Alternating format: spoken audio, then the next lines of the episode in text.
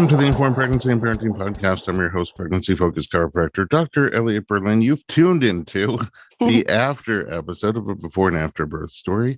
My guest today, Lexi Barry, has just had her second baby, this time via surrogate. Lexi, welcome back to the podcast. Thank you. Very excited to be back. Right. a little more tired this time around. Yeah.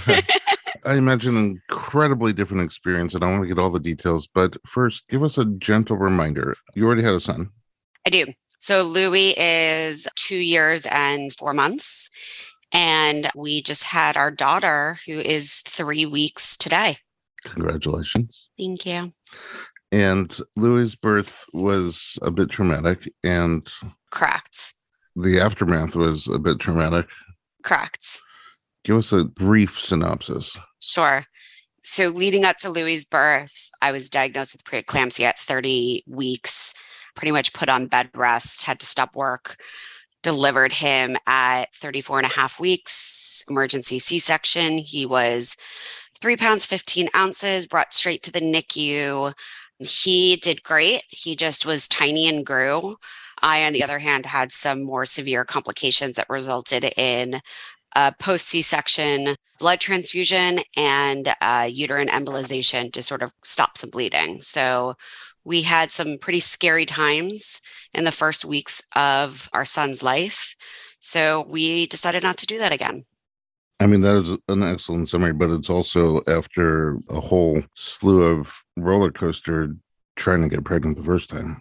Yeah, absolutely. So we had three miscarriages leading up to uh, the pregnancy with Louis, and Louis, we ended up going the route of IVF to ensure that we had a viable pregnancy, which were our challenges the first couple of times around. So we knew going into it that I could get pregnant. It was making sure that the embryo was viable. And then subsequently found out that medically my body was not the best place to house the next embryo. And then it was your doctor who suggested a surrogate, is that right? Correct. So it was six months after our son was born, and I went into the office and, you know, very frankly said, What do we do to prevent this from happening next time? And my doctor sat me down and said, I don't think you understand the severity of what we went through you shouldn't be doing this again. And it was a very frank conversation that resulted in a few conversations with some specialists just to sort of dig deeper into what that meant. You know, I'm a little hard headed. So I wanted to push through and do it again myself anyway. And was reminded by some people in my life that wasn't really my choice anymore. I was now a mom and putting my life at risk was not an option that anybody was going to support when we had alternatives. Yeah. And then, of course, if it could be complicated for you, why not? It's the process of finding a surrogate is not the easiest. And uh, when you finally got your great match and were all ready to do your cycle, she did get pregnant with her own child. That is the kicker. Yep. Um, she got pregnant and we think it was twins. Yes. So a lot of success for someone else. Correct. All right. So then you did get a surrogate and you were matched and it was good match. And then there was maybe a minor complication or just an observation with the velamentous cord insertion. Yeah, my understanding of that condition was diagnosed at week 20 with the high def ultrasound showing that the umbilical cord was attaching not in the exact place it was supposed to in the placenta, which we are told could have caused issues with the baby's growth, could have also caused potential complications during a delivery. So immediately my heart sank and I said, here we go again. This was what we were trying to prevent. And it was a little bit of a dagger. I think that we thought it was more severe. It turned out to be nothing. Thank God it was nothing at all for us except a little bit of extra monitoring. I mean, with your heart sinking, I just wonder if there's extra complexity with it being a surrogate. So, you know, absolutely, the baby's not in you. Absolutely. I mean, every single step along the way you have to relinquish control. I'm not choosing what she's eating. I'm not choosing if she's walking. I'm not choosing if her life and children and work are giving her stress. And being a mom, having gone through that, I knew what it felt like to do it. And then I knew what it felt like to not do it. Mm. So I have friends who, you know, are men who have used a surrogate, but because they had never gone through it, it's a completely different level of understanding of what it means to give up control. Right. There's a physical control that you had. Right. In your first pregnancy that you did not in the second. And then towards the end, because she wasn't super close to you, towards the end geographically, she came in closer. Yeah. So what happened with our surrogate, and I must say these women are superhuman, superhuman emotionally, physically, I have so much respect and love for her. We ended up relocating her and her two young children to Los Angeles at about week 30 because of the condition needing extra monitoring. So, originally in our contract, she was going to move down at week 36. Because of what I went through, I was adamant that she see my doctors and deliver at Cedars because they saved my life. And that was non negotiable.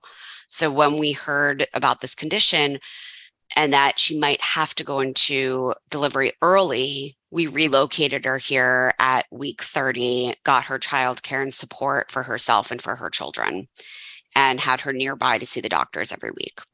And your plan for birth, and I imagine all plans for birth are tentative. Yep. No matter how you do it.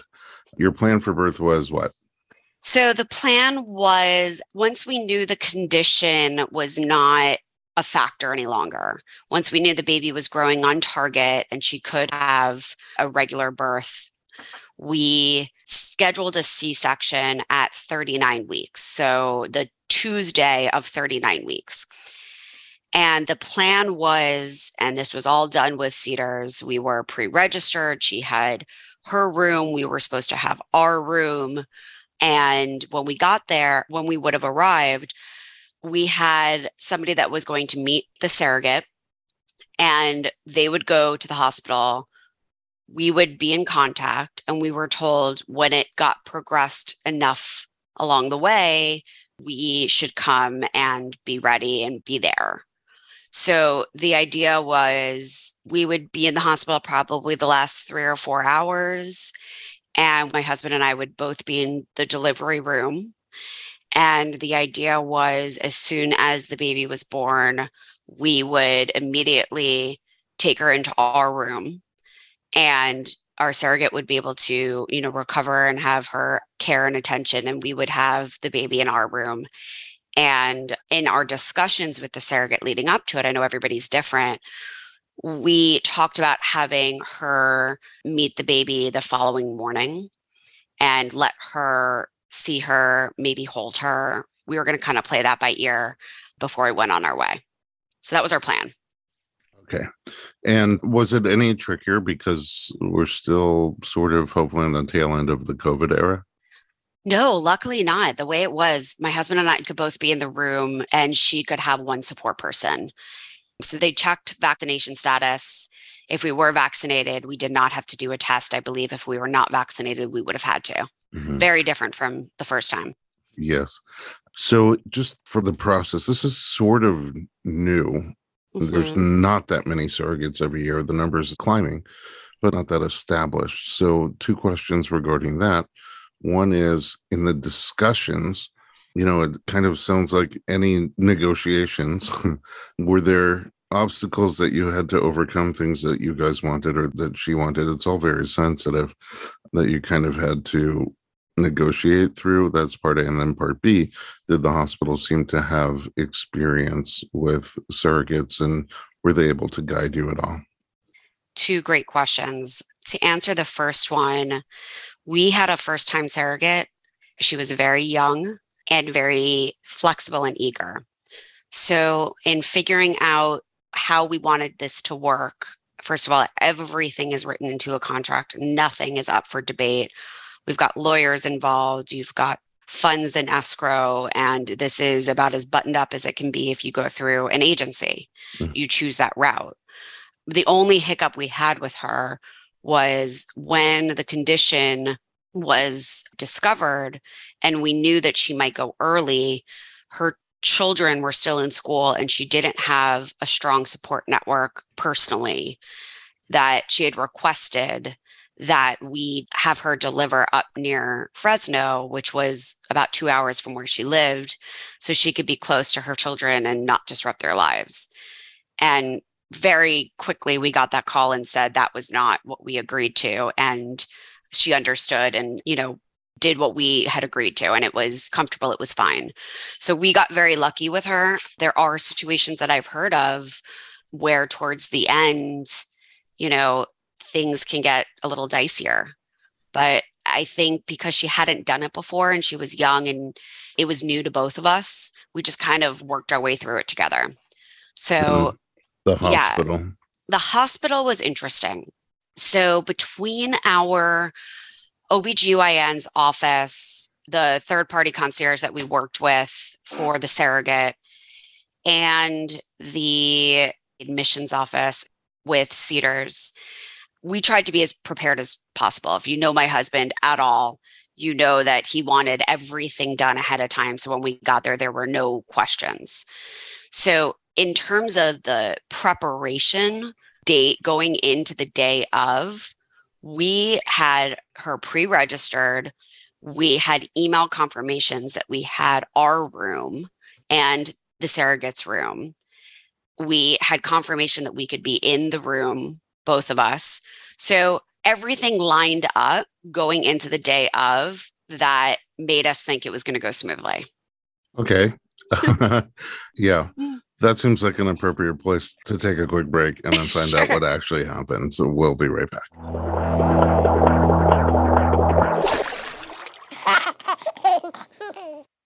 Hey everyone, it's Dr. Berlin, and I want to talk to you about something that is close to my heart. Literally, omega 3. It's a crucial nutrient that's sadly overlooked. With 95% of women deficient, Needed, the supplement brand I trust, created their brand new omega 3 soft gels. Designed by perinatal experts, they support you and your baby's well being from fertility to pregnancy and beyond. Unlike other brands, Needed's omega 3 is sustainable, pesticide free, and third party tested for purity. Plus, my favorite, it has a milder taste and smell, perfect for sensitive mamas. Don't wait. Visit thisisneeded.com and use code Berlin to get 20% off your initial order. Experience the needed difference, consciously crafted for your health and the planet.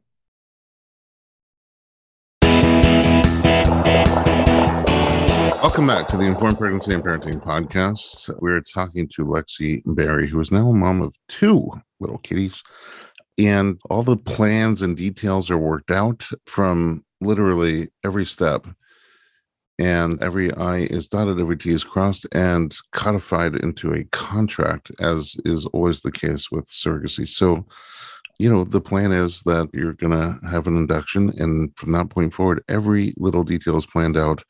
How did things go? Things changed things okay. things changed but i would expect that with a pregnancy. So instead of waiting till the date of induction our surrogate went into labor about three days before that. So she started to have early contractions i think it was like on a saturday afternoon and she you know made it through the night. We knew that it wasn't going to happen then so everybody kind of took a breath and said, let's reevaluate in the morning. This is very slow moving. Okay, hold on a second. There's already so many questions. First question is Did you make a plan for the possibility that she could go into labor before the induction date? We did. So the plan was that if she went into labor, the first call is to the woman who works with the agency that was really going to be her support person because she was down here without any family members or support for herself. So this person is also the person that was going to be in the delivery room with her and has the relationship with childcare for her children. So the first call was to her. And the next call was going to be to the doctor. And then the third call was going to be to us. That's how Okay. it played out. Cool. And so then eventually that support person went to the home, your surrogate's home. She did. And then she called us and, and gave us updates on how far apart the contractions were. And she kept us up to date on what the timing might look like over the next few hours so we could be prepared because we had childcare as well. Oh, right. Everybody needed childcare. Also, this is going to be her third birth, right? So it's not her first time around the block. She has some experience with this already. And she must also have just some internal signs and sense of where she's at in the spectrum of labor starting and birth. Absolutely. That was what was so fascinating because with Louie, I never went into labor. So she had Braxton Hicks maybe at 36 weeks. And she knew. She's like, oh, I'll go check with the doctor, but it's Braxton Hicks. It's fine. And she's told us sort of how it played out with her last couple of children. And, you know, she was the expert at this point. It was sort of like I was out of my depth because I had never experienced what she was about to experience, and she had. And she knew her body. Yeah, and even if she hadn't, she has the billions of sensors that nobody else has. So she's- Exactly. she's got the intel in real time. Okay, so you know, with her experience and with the support person now with her, you get the sense that nothing's happening very quickly. Go take a nap. Go get some sleep. Right. Were you So- able to? We all slept a little bit that night. I think we were pretty convinced it was going to happen the next morning. So we mobilized, we got my parents ready for the handoff of Louie. we got the childcare for her ready to come over to her place. And we knew once these contractions hit five minutes, everybody mobilize it. And at what point did that happen? It happened around 7 or 8 a.m. the next morning. So they went separately to the hospital. They went separately first. Originally, and part of the plan, Jeff and I were going to give her much more time at the hospital because if she was going to be induced, it would have likely taken a lot longer to get her to those five minute contractions. Sure. But knowing now that she was going to the hospital much further along, we wanted to get there quickly. Was that Yeah. okay with her? Absolutely. So we were probably an hour or two behind her. We wanted to make sure that she was in a room. So we were in touch with this support person who kept us up to speed. And when she was through triage and there was a guarantee of her being admitted, that's when we came to the hospital. Are you guys talking at all during this time directly? The surrogate, Yeah. occasionally, leading up until this point, we would text sort of, How are you feeling? How are things going? But when it got to the hospital, I was not bothering her. I was bothering this other person. Okay, I see. My guess is you weren't bothering anybody, but you, I hope not. you were talking through an intermediary. Yeah, exactly. Okay. So, how was your greeting when you got to the hospital? Also, did you get information from her triage? Through this third party, because she's in the room for the whole thing. So we knew at that point that she was two centimeters, 100% effaced. Baby's head was down. So the contractions were five minutes apart. And it became clear that she was in labor and she was going to be admitted. So at that point, we did the handoff. My parents took Louie and we got in the car and we went to Cedars and I walked in holding my own bag and ready to go have a baby. okay, first of all, the handoff of Louis sounds like a movie or a book or something like that. I couldn't get over that. Okay, so I mean, what is going through you emotionally and psychologically walking into labor and delivery to have a baby, not pregnant? Yeah. The experience of walking in and getting registered and figuring all of that out, I think I was too tactical to feel anything yet. When I felt something was we saw her being walked from triage to her labor and delivery room with this giant smile on her face, so happy and excited. And I don't know how she's human. And we go to registration and we hear our room is not available. Hospital is completely booked. So we are going to have to wait in the waiting room. So at that point, we had time. So we're sitting in the waiting room with time. and the only people I see are fathers. And that's when it kind of hit me. Wow. Yeah. Like you're in the waiting room essentially at your own birth. Yeah. So we were told that we should have had a room available to us so we could wait in the room. But it was a crazy day at the hospital. They had more births than they could have ever predicted. I mean, which impacted us down the road. You know, I don't know your story. We deliberately don't talk much before we record so I can find out at the same time as everybody else. But I'm already thinking you had said the plan was to have your own room so that when the baby's born, you could bring the baby into your yep, room. Exactly. But you can't bring the baby into the waiting room. So hashtag question mark right over there. How did things progress and how did you get information? And there is a time where we're all agreed that you are both going to go into labor and delivery with her. Yes. So what happened was we're waiting in, we are in the waiting room and we're told that she was getting prepped for an epidural and it was going to be a little bit of time. Once she had the epidural and she was comfortable, we were going to go into labor and delivery, see her, check in with her, see how they're doing. So at this point, you know, Jeff said, We don't know when we're going to eat again. Why don't we go downstairs, get some food, get some waters? And I'm like walking around the hospital like a visitor. Mm. And we had you our probably even had your visitor little heart. I was just gonna say we had visitor signs, we had visitor passes. Um, well, there's more to that that I'll get to when we get a little bit further along.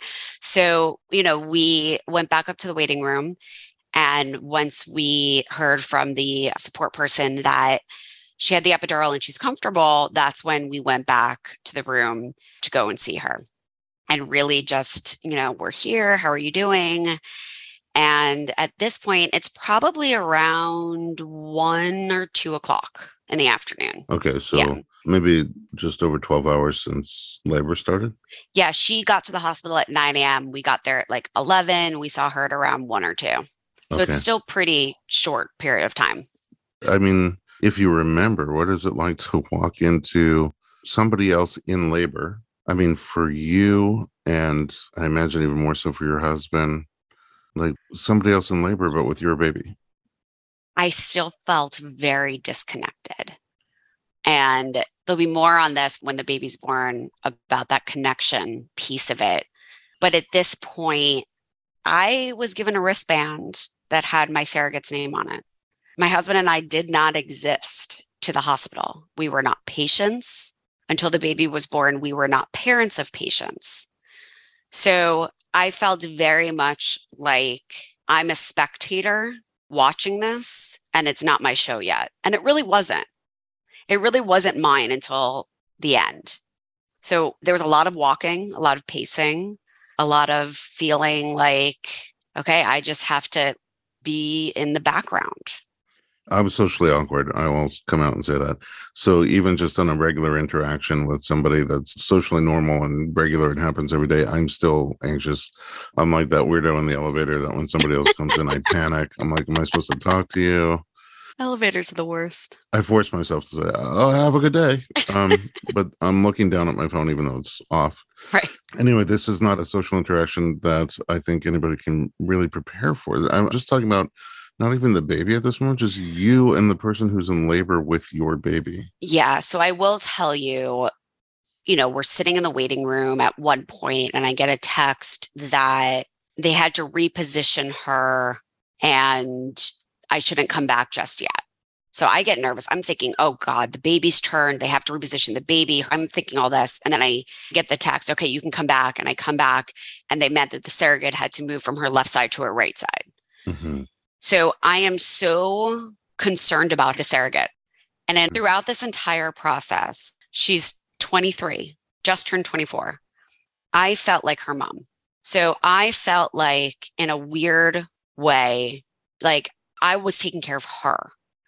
And I was concerned about her and her feelings and how she was managing through this. You know, are you in any pain? Can I get you any water? What do you need? a lot of that to the point where Jeff and I are sitting in the waiting room ordering pizza for her kids because we realize she's still going to be in the hospital and we don't want her to have to worry about what her kids are going to do for dinner that night.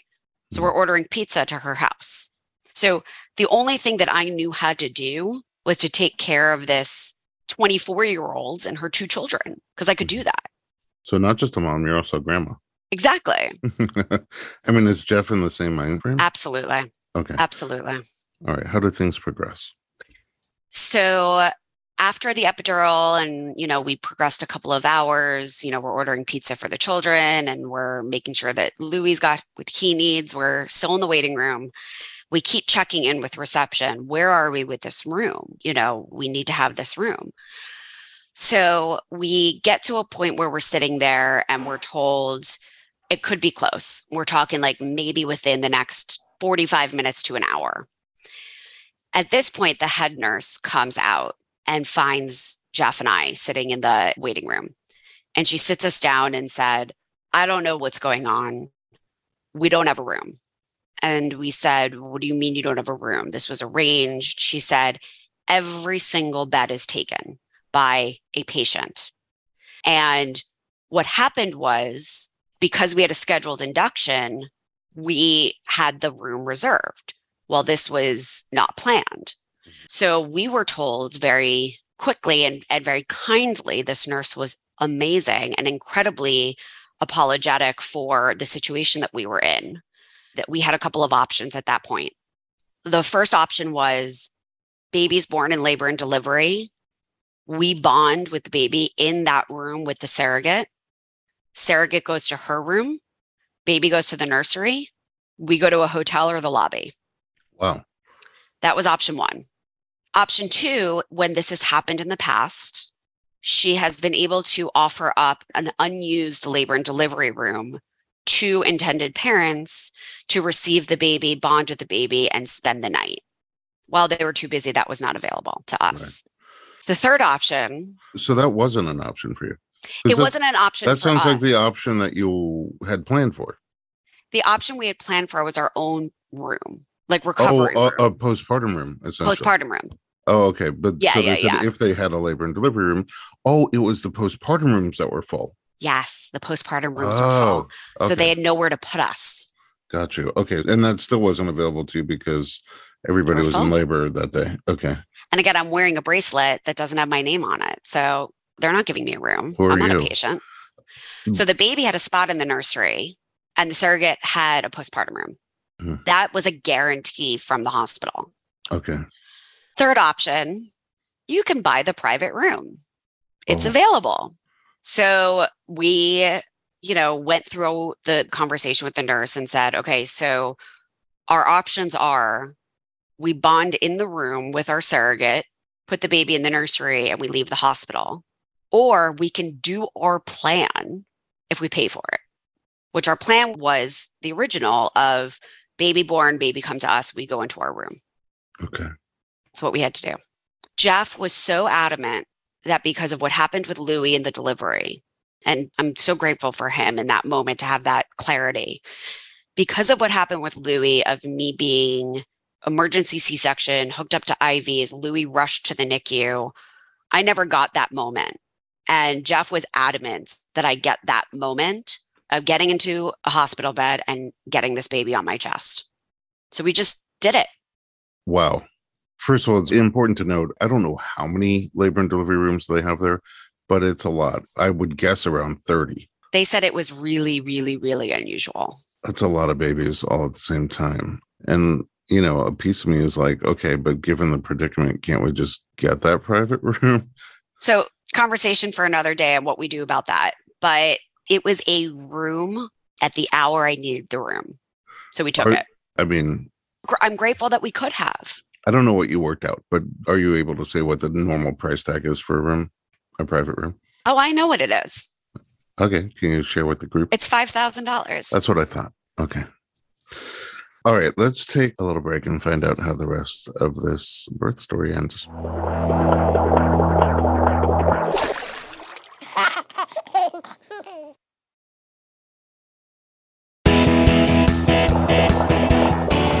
Welcome back to the Informed Pregnancy Podcast. We're talking to Lexi Barry, and things as birth will be birth. She's proven over and over again that she is unpredictable. I'm talking about birth now. And no matter how you do it, there's always some unknown that you need to surrender to. So in your case, plan was your surrogate would give birth. You would very quickly move the baby into your separate room. Yep. I mean, as if you had literally just given birth. From that point, everything would be similar. Yep. But there is no room available except one option the private room. the $5,000 private room. In addition to privacy, there's more to it, right? It's really two rooms, sort of. Right. I mean, it's a regular hospital room with a little sitting side room to it, but they also give you a dedicated doula while you're in the room to help care for the newborn, which understandably, that's kind of where a price tag might come from. I mean, also, I feel like that sitting room has the nicest TV in the whole hospital. You know what about that sitting room? Unlike the hospital bed, the sound comes out of the television, not Yes. out of that little thing, the clicker, the yeah, remote. it's like being in a real like living room or oh, whatever. oh yeah. So there's that for you know. It's what it's worth Okay, so you have this talk. I mean, a very powerful decision based on your previous birth and moments lost, transitions, rough transition, and, one of the most important transitions. So you guys decide we're going to bond with our baby. We're going to stay with our baby. We'll go for the extra room. But the fact that you're having this must mean that she's very close to delivering. Yeah, so this happened very quickly. At this point, by the time we signed the paperwork, ran to the car, got our luggage, put it in the room, and went back to labor and delivery, we were told Dr. Katz is here and we are going to all go in the room. It's going to happen soon.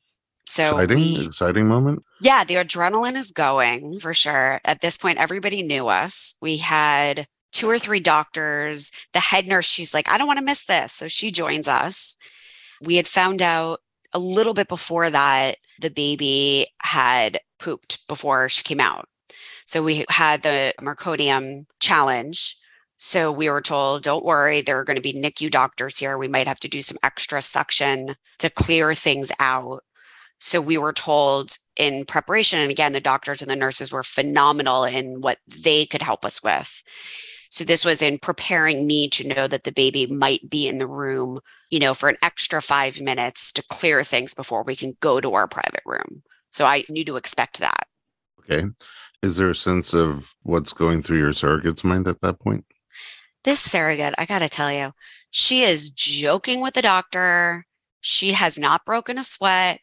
She is lying in this hospital bed saying, Now I remember why I missed being pregnant and labor. She's like, I love doing this. Oh wow! Everybody's head exploded. I, I already broke a sweat just listening to the story. So. She was, I'll tell you. So with the meconium, you know, the doctor sort of takes a pause right before it's time, gives the announcement of the situation. And as he's telling the room, you know, he said, she pooped. Our surrogate raises her hand and said, Excuse me, excuse me, it wasn't me, it was the baby. She is joking in the middle of labor. wow. I mean, at the end of labor. at the end of labor to the point where she kept the room light. She truly kept the room light. Mm. It was incredibly emotional. Everybody was there. I mean, there must have been 12 people in that room. Wow. I mean, keeping in mind that it's apparently the busiest labor and delivery day for the hospital, eh, like setting a record, they still found 12 people to come hang out with you.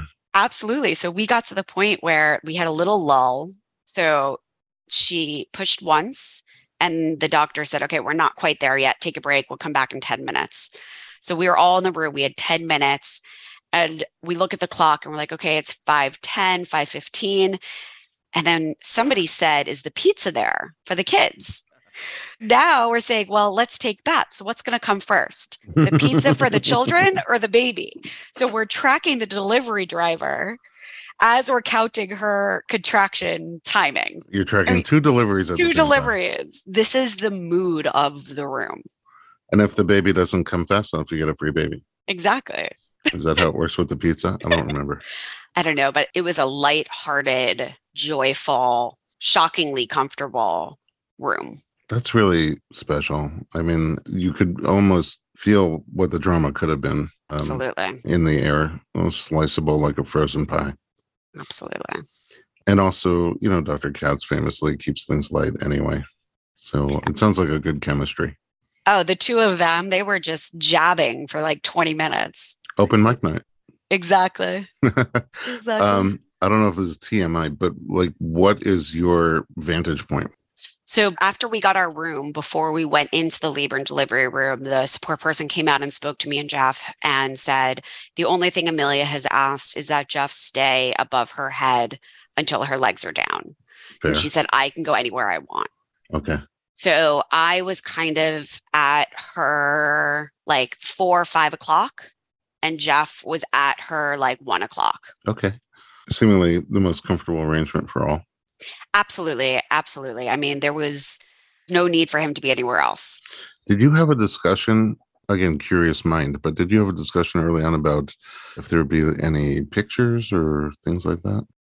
We didn't, but the support person truly during delivery, when the baby was like out, hmm Jeff cut the umbilical cord and the support person like handed me her phone and she said, You have to take pictures of this. Oh, okay. So, yes, we took pictures. Okay. Amazing. So there's a little gap between where we just were and where I we just got to. So what happens? I'll fill that? you in. Yeah, fill us in. Okay. So, when it was time for her to really push, I was still kind of off to the side a little bit. I didn't have a full view. I was kind of trying to stay off a little bit. So, she was pushing, and then there was another doctor with Dr. Katz who was kind of like front and center. And as they said they were starting to see the head, he kept saying to me, Get in here, get in here. You have to see this, get in here. So I saw her being born from a vantage point that is almost unheard of for a mother. Oh, true. I never thought about that. Like you could only see it with a mirror or something like that, or if you were the world's best yogi. Yeah. I mean, scared the hell out of me. I don't really need to do that again, but it was really scary. But I watched her be born. I mean, there was a lot of hair and her skin was kind of purple, but you Are know, you- I Are you talking about your baby now? the baby, yes. Okay. Sarah gets gets- still smiling and laughing. Oh, that's amazing. Oh, that's so sweet. Okay. I mean, it, it sounds like smooth pushing. Smooth pushing. She had no complications. I think she had maybe 20 minutes of pushing. I mean, it's her third baby and she's young and it was an uncomplicated pregnancy. So that's why you use a surrogate. She makes a great surrogate, know. Totally. And then Jeff cuts the cord. Jeff cuts the cord. I get the picture. Mm. And then they immediately bring her over to get checked out. And this is when I walked away because they put the tubes down her throat to clean it out because of the meconium, Suction. the suction. And I couldn't watch that happening. That was too much for me. So once they were sort of done with that, it took a while. They kind of shake her to get rid of the purple, bring color into her body. We finally got Jeff around. So there we are. We're with her. And for some reason, the room got really quiet. And aside from the fact that like half the room is crying, and we had a couple of moments where it was the surrogate, the support person, me, Jeff, the baby, and the pediatric nurse. And it was just silence. And I kept thinking, why haven't we left the room? Why are we still in here? But they still had to weigh her. They still had a few things to do before they could relinquish her from that one. You know, they had to put the stuff on the eyes, they had a few things to do. And we're sitting there, and the surrogate is sitting in her bed and she's looking over at the baby. And she's like, Oh, she's so beautiful. She said, Look at her long fingers. And I'm thinking, what must this be for her? You know, in that moment, because we're about to take this baby out of this room and she's ours. Everybody knows that this is our baby, but she just delivered her. And it was a very, that was the strangest emotion that I couldn't really put my finger on. Fear? Not fear. Like I'd be afraid. Are you bonding with our baby? It wasn't that. I've been asked that question a lot over the last year. Am I worried that this surrogate is going to bond with my child? That knowing the surrogate never crossed my mind. That was never a concern of mine. It was almost a feeling of that I felt bad for her. But I know that this was the job. And also, she didn't show really any signs of remorse on the job. Where like, No. what did I just do? It was sounds like the exact opposite. Like she the couldn't be- exact opposite. So when the baby was cleared, we put her in the clear bassinet to roll her into our room. We sort of said, okay, so we'll talk this afternoon. We'll see you in the morning, that kind of thing. And we kind of left. And to wrap up the surrogate piece of this, she texted me that night, How's the baby? How's everything? And, you know, I asked how she was. And we had been joking earlier in the day that all she wanted was this large special Starbucks drink that Jeff wrote down every ingredient of, and we knew we'd bring it to her in the morning. So we said, okay, we're going to bring you the Starbucks coffee in the morning and you'll meet the baby. So the next morning, we get a text from the support person who said, the surrogate feels like she's gotten the closure that she needed in this process. And she doesn't feel like it's necessary to meet the baby today. I don't even know what that means emotionally again, but I feel like since you graciously agreed to do the podcast, I now know personally a host of other people who are delivering with surrogates in the near future. So mm-hmm. I would love to, and I know this is your mission, you know, learn as much as we can from your experience and your For sure. process. So I think it's important that we do a fourth segment if you have a little time Sure.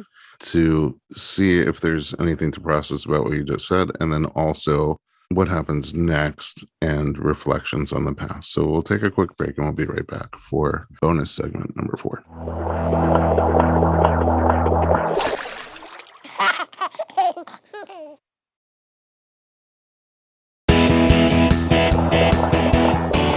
Welcome back to the Informed Pregnancy Podcast. We're talking to Lexi Barry. Just had in our story a uh, baby with a surrogate, and the plan is to go bring a giant Starbucks drink, custom crafted, and have the surrogate kind of meet the baby before your goodbyes. And then you got a call from the support person saying she has closure already, doesn't need to meet the baby. Is that translate doesn't want to meet the baby? And less importantly, is she going to get the Starbucks drink either way? Exactly. Good question. So, of course, she's getting the Starbucks. There's no question about that.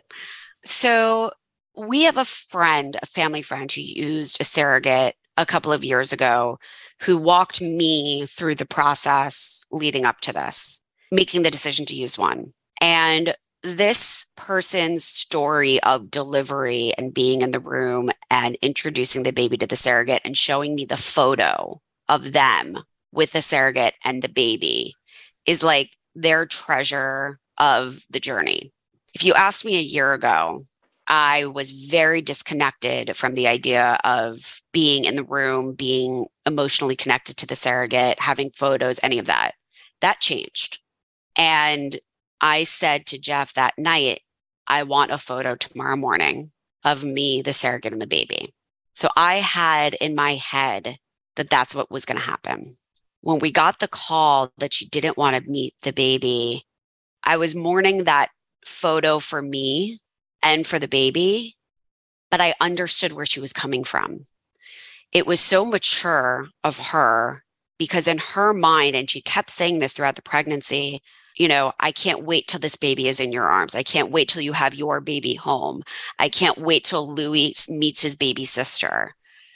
So I knew for her, there was no emotional attachment that why would she risk it by meeting the baby the next morning? And that was my takeaway. I don't know if that was her takeaway, but that's how I read that. Mm-hmm. Did she know that you wanted that picture? No. I would never have told her that. No, I, Because I- if we got in the room and she didn't want to do it, I wouldn't have done it. sure, So once I found that out, I said, okay, well, I've got some time. The baby was with Jeff sleeping, and I said, I'm going to Starbucks.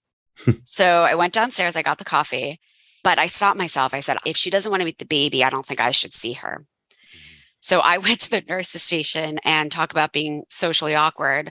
I went up to the nurse and I said, Hi, I have a baby, but I didn't deliver her. And this name is not mine on my bracelet Oh, but our surrogate is down the hall and she's in this room and the nurse is looking at me like can i help you and i was like this is her coffee i know she really wants it but i don't want to disturb her by going She's like, Are you asking me to deliver a coffee to a patient? I said, Yes, please. so she texted me. She said, I had tears of joy when I saw it. She left the hospital that afternoon. She got home to her boys. The next day, she drove home and her kids started school the following Monday. She had wow. her life. She had a lot going on. She had her life. Hopefully, there was at least some leftover pizza. Yeah, right. When she got home. Wow, that's incredible. First of all, your story sounds a little bit like our Shabbat story whenever we accidentally leave the lights on in the bedroom or whatever. And you go out and you try to find somebody who's not Jewish to, to, to turn it on, but you can't say, "Could you turn off my light?" Or so it's like, can you point? Yeah, I've once one time we moved into a new apartment complex. We were very young, and the light was on in our bedroom. And uh, no. yeah, I went down, and this random neighbor kind of walked by, and I was like, "Hi." Um, I sort of was hoping you can come up to my apartment because the lights on in the bedroom, and I prefer it dark.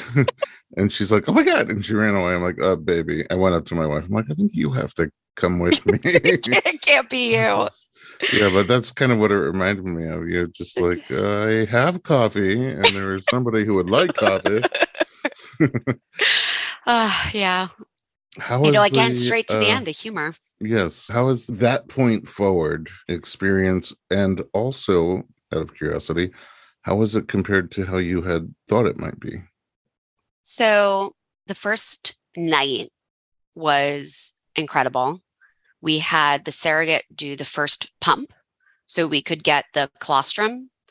So the first feeding was the colostrum for the baby. So I did that. I was in a hospital bed in a gown holding her. And it's what we hoped for. And Jeff got into the bed and held her. And the three of us just laid together and we got that experience. And, you know, we kept her in our room most of the night. And you know, I think around two or three in the morning, we let her go to the nursery so we could get a couple of hours of sleep. And because nothing's in a straight line with us, the next morning, you know, back to the point of the benefits of the room, there was a doula who brought the baby back into our room from the nursery and she wouldn't stop coughing and she had trouble breathing. So we let her go back to the nursery to get checked out. Our pediatrician came at that point and they believed that she had something called TTN, transient tachypnea of the newborn. So, transient meaning that it's temporary and it has to do with having extra fluid in the lungs.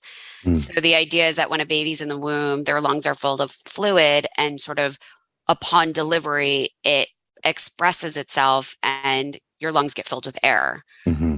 Part of this was because of the meconium, Mm-hmm. So we were told it's not a problem. She might just need some additional oxygen, additional support, breathing support for a couple of days to assist with getting rid of all the fluid.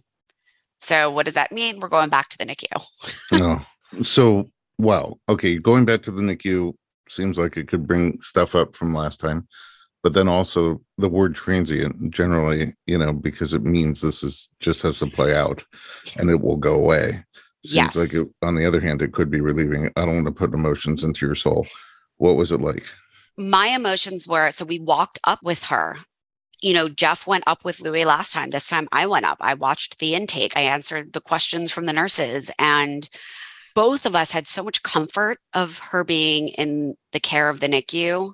The the head NICU doctor came over to me, very frankly said, She's good this is precautionary. We're going to give her a little bit of oxygen.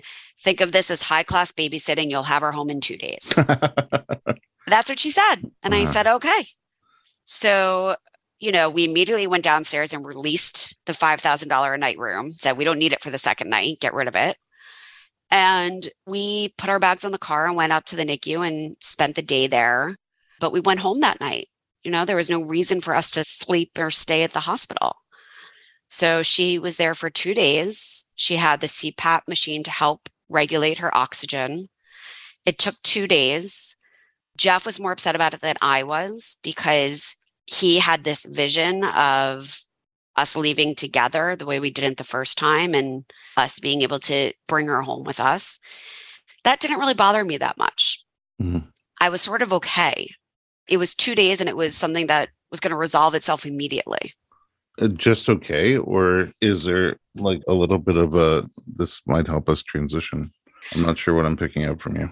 Maybe, maybe that because all we knew was the NICU with Louis. Mhm. And it allowed us to come home, get a night's sleep, see Louis, have breakfast with him. Mhm.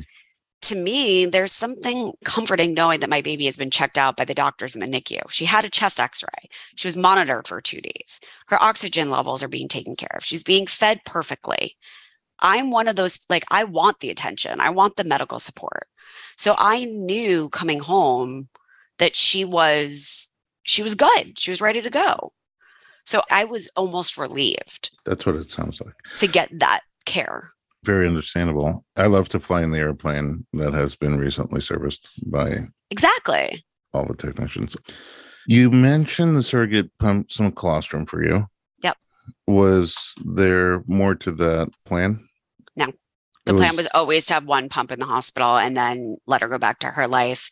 Louis was a formula baby because he couldn't digest it. I couldn't produce it. So we just didn't try for very long. Formula is great. Worked for us. I just didn't want to go down the road of freezing shipping unfreezing. It was a headache i didn't need. Yeah. Was there ever talk about trying to stimulate you to produce milk? In discussions you mean it was brought up as something that people have done in the past and it's possible yes is it something i consider not a chance Okay. Yeah. I'm just. All right. So, in retrospect, on the entire process, looking back, if you could have done things differently or looking forward, if you were to do this again, would there be lessons learned and things you would want to change? You're making me go really deep on this. So the baby's three weeks old today. The last couple of days, weeks, I have something like six new babies in my neighborhood, a lot of friends who have been pregnant and are postpartum right now. And I've had guilt of feeling like, you know, two days after she was born, I went on like a hour walk by myself because I didn't know what to do. I didn't know where to put myself. You know, I'm not in bed taking care of myself physically. I'm not producing milk. There was a little bit of guilt that I feel so physically fine right now. You know, Jeff's point of view of that is, well, look where you were the first time. There shouldn't be any guilt. This is the way it's supposed to be. I'm Not not even yeah. sure I fully understand guilt towards who. Meaning, guilt generally is the assumption that I should have done something that I didn't do or something like that. Towards the baby, like you didn't do something for the baby that you could have done, or towards the other women because they're also new mommies and they have so much extra work to do, or Yeah. I mean, it goes back to I wanted to carry. I was told I shouldn't, Mhm. but I still have this guilt that I didn't. And I feel fine. And, you know, people were out. Jeff and I went to dinner. Oh, we have a new baby. Oh, you look amazing. Mm. You know, you've got to be prepared for that. You've got to be prepared for, oh, you know, wow, like you had a baby two days ago. Like, no, I didn't have a baby two days ago. And then it's the constant explanation. So there's a little bit of that feeling of not that I didn't earn this baby and this mat leave, because that's where I am right now. But there's a little bit of like, I didn't put in the hard work to be where I am. I think that's a better way of putting it. I feel like I didn't do the hard work, even though, yes, it was hard work in a different way. Right. but that's the emotion that I'm feeling. Hmm. And over the three weeks, do you feel that emotion changing at all? Or is stay the same, get a little better, get a little worse, shift? It sounds like on the border of guilt and sadness. Yeah. I think it's still there. I think it's going to change over time, I hope. It's sadness and mourning for there are things I got with her and I'm in the hospital and things I'm going to have with her now because I didn't carry her and go through labor that I didn't have with Louis. I carried Louis, but then I couldn't enjoy him when he was born. This time around, I didn't carry her, but I'm fully able and capable and physically able to enjoy her right now and take care of her. And on the flip side of that, he couldn't enjoy you Right. right away. And she can. I mean, all that goodness doesn't take away from the human nature of mourning the loss of an experience yeah. that you lost. And I think it's probably really important that you're in touch with that. Yeah, I think I had it labeled it really until we started talking. But, you know, I've got friends who are breastfeeding right now, and I couldn't breastfeed with Louis, but at least I tried. Mm-hmm. there was no trying here. You know, mm-hmm. there's no like physical recovery of like, I did it. I earned this baby. Look what my body did. Like, good, bad, or whatever. That's just where I'm at three weeks after the baby's born. Yeah. It's fair. I think it's really important to process. It's, it's a really different experience. I mean, I have no doubt that when you look in her eyes, you realize that you gave her life and yeah. you had to put an effort in other ways that nobody else does, that other people generally don't. Well, that part's really interesting because I recognized her face and her features and bonded with her so much faster than I did with Louis. And I knew that was going to happen for some reason. I don't know if it's because she's a girl. I don't know if it's because I wasn't drugged up and cut open and I could see her and feel her, or it's the second time around and I'm more confident and not scared, or she's twice the size that he was. There's a lot of factors, but I feel much more bonded to her at three weeks than I did to Louis at three weeks. I mean, it makes sense. The transition was quite different. Also, you know, I've been doing this for a long time. I rarely ever, I think I can remember one time where someone said, you know, Dr. B, the second pregnancy is so much more comfortable than the first, or I have so much more energy than I did last time. Some of that is because you're older, but some of that is because you're chasing around a toddler and raising a toddler. And then some of that is because you're doing that pregnant and there's not really time for self-care and there's you know your body's being strained in a lot of different ways and when that baby comes there's just a different level of exhaustion and mm-hmm. you might have been more mentally exhausted but physically able. Present. Yeah, yeah i'm present. present. A very very very interesting journey. You still didn't answer my question though if you had to do it again. Oh great. If i had to do it again would i do it differently? Here's what's interesting. I admire the hell out of our surrogate for her being single and doing this for herself and for her children. Her support network was on shaky ground to begin with. And we ended up having to support her by providing people. And she also lived in an area that did not have specialists did not have a top rated NICU. She was two hours from Fresno, which was the closest. And we did not do a site visit. It was COVID. We did not meet her in person. We met her over Zoom. The end of the day, I think that she was phenomenal because of who she was. But I would strongly recommend that people make sure that they understand what the support network looks like for a surrogate and make sure that it's strong and consistent and stable and that they've got access to healthcare where they live. I think that's critical. I also personally, I think I adjusted. Like I said, I wasn't going to be in the room for transfer, then I was. I said I wasn't going to be in the delivery room, then I was. I feel like those transitions I made on the fly. But I do think making sure that the surrogate has the stability of support is critical. Makes sense. You've said that in order to qualify as a surrogate through an agency, at least, you have to have kids of your own, at least one. And in this case, your surrogate had a couple of kids. So, you know, one wonders what do they think is going on where mommy is pregnant, goes through all the phases of growing, and then comes home without a baby? Yeah, absolutely. So our surrogate has two young boys, I think three and a half and six. And when we met her for the transfer, I asked her that question. I said, What do your boys know about what you're doing? And she said the agency helped her explain to the children, I mean, mostly the six year old, that mommy's friend has a broken tummy and mommy's going to help her to have a baby. So before she got pregnant, the children were told that mommy's going to be growing a baby, but it's not theirs. So I think it was a mature and smart way to approach it. I don't know how it played out with the three and a half year olds. Louis thinks babies come from the hospital. Oh, so nothing changed. So there's the flip side of it when we've got friends in the neighborhood who are pregnant and their toddlers are pointing to their bellies and saying baby. And we say, Louis, where do babies come from? The hospital. Mm-hmm. So for our family, it's a story that we'll tell down the road to the children. Mm-hmm. It was easy because he was little. He yeah. was little to explain. We get the room ready. A baby's going to come to live with us. I mean, so, I was told stork. So yeah, yeah. I think I was dropped off by an alien with an egg or something when I was a kid. Oh, that makes so much sense. exactly. All right. Just a crazy journey with another human being. Are you and your surrogate, is there still any communication between you? So we heard from her that she got back home and the drive was fine and everything was okay.